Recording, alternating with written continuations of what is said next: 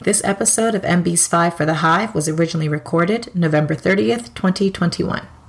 My name is Megan Brett Hamilton, and I'm the host of the podcast Honeybee Connection by MB, where I talk about language, culture, communication, and identity. At the end of my conversation with my guests, I ask them five questions. I ask them the same five questions. Here's what they said MB's Five for the Hive.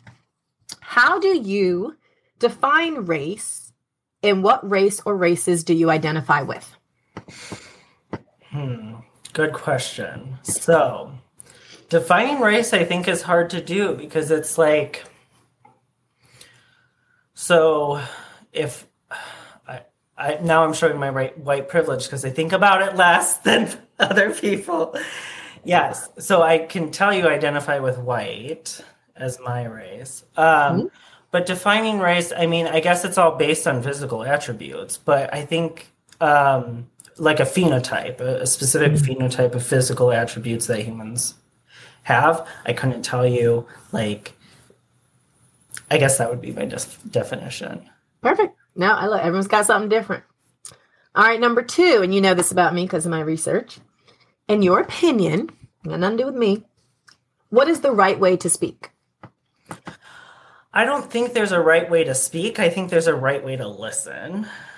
And I think we need to be more open about speak like i don't i don't think there's one way to articulate something i don't think but i think there are ways to listen and become better listeners and i think so i don't really have an answer for that because i don't think it exists i don't think there's one way to speak i think but there are ways to listen and be an attentive listener. Awesome. How would you describe the way you speak? I would say it's pretty um,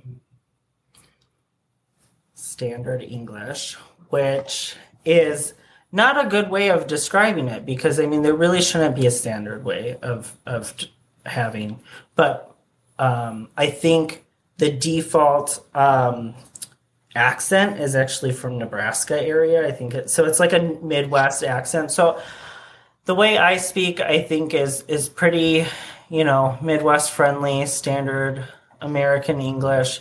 None of these really, I, I don't think these are good terms to continue to use, but those are what I would describe it as now. Okay. What? I love this question. What does your hair mean to you? I'm having a journey with my hair because right now it's all pinned it's it's getting long, so it's like oh. So I'm growing out my hair. Um, it to me, it's just another way to uh, um, signify gender, signify um, expression.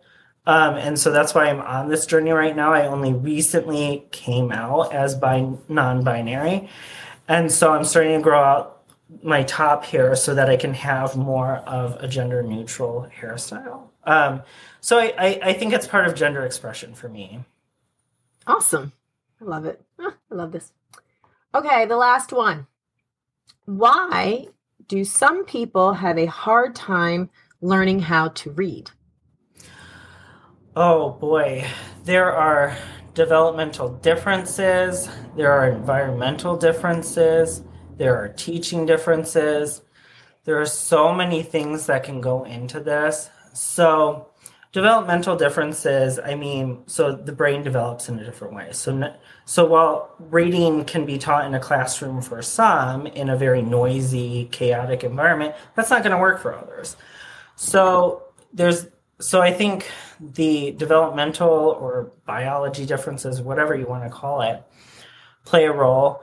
I think teaching instruction definitely plays a role. So if you don't have a, a, a teacher who is meeting the needs of the students, um, who have different learning styles, who have differences in their development, then it's going to put some above and some below because you're not meeting those needs.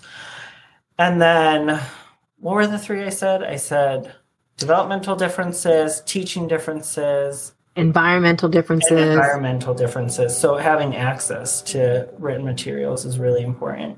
If you don't have access, then you don't get as much practice as other individuals. So those would be three. I mean, there's more than that, but those would be the three that come to mind for me. Awesome. Awesome. I love that. I mean, that access piece, I think people keep forgetting. It. And I love that you just said practice. Um, reading is a skill that is not innate to humans and anything like that, you've got to practice and you need to have the resources and materials to practice. I appreciate you saying that. Yeah. Okay. Well, thank you so much for coming on my show. I'm excited. All right, everyone. This is Charlie Linnell.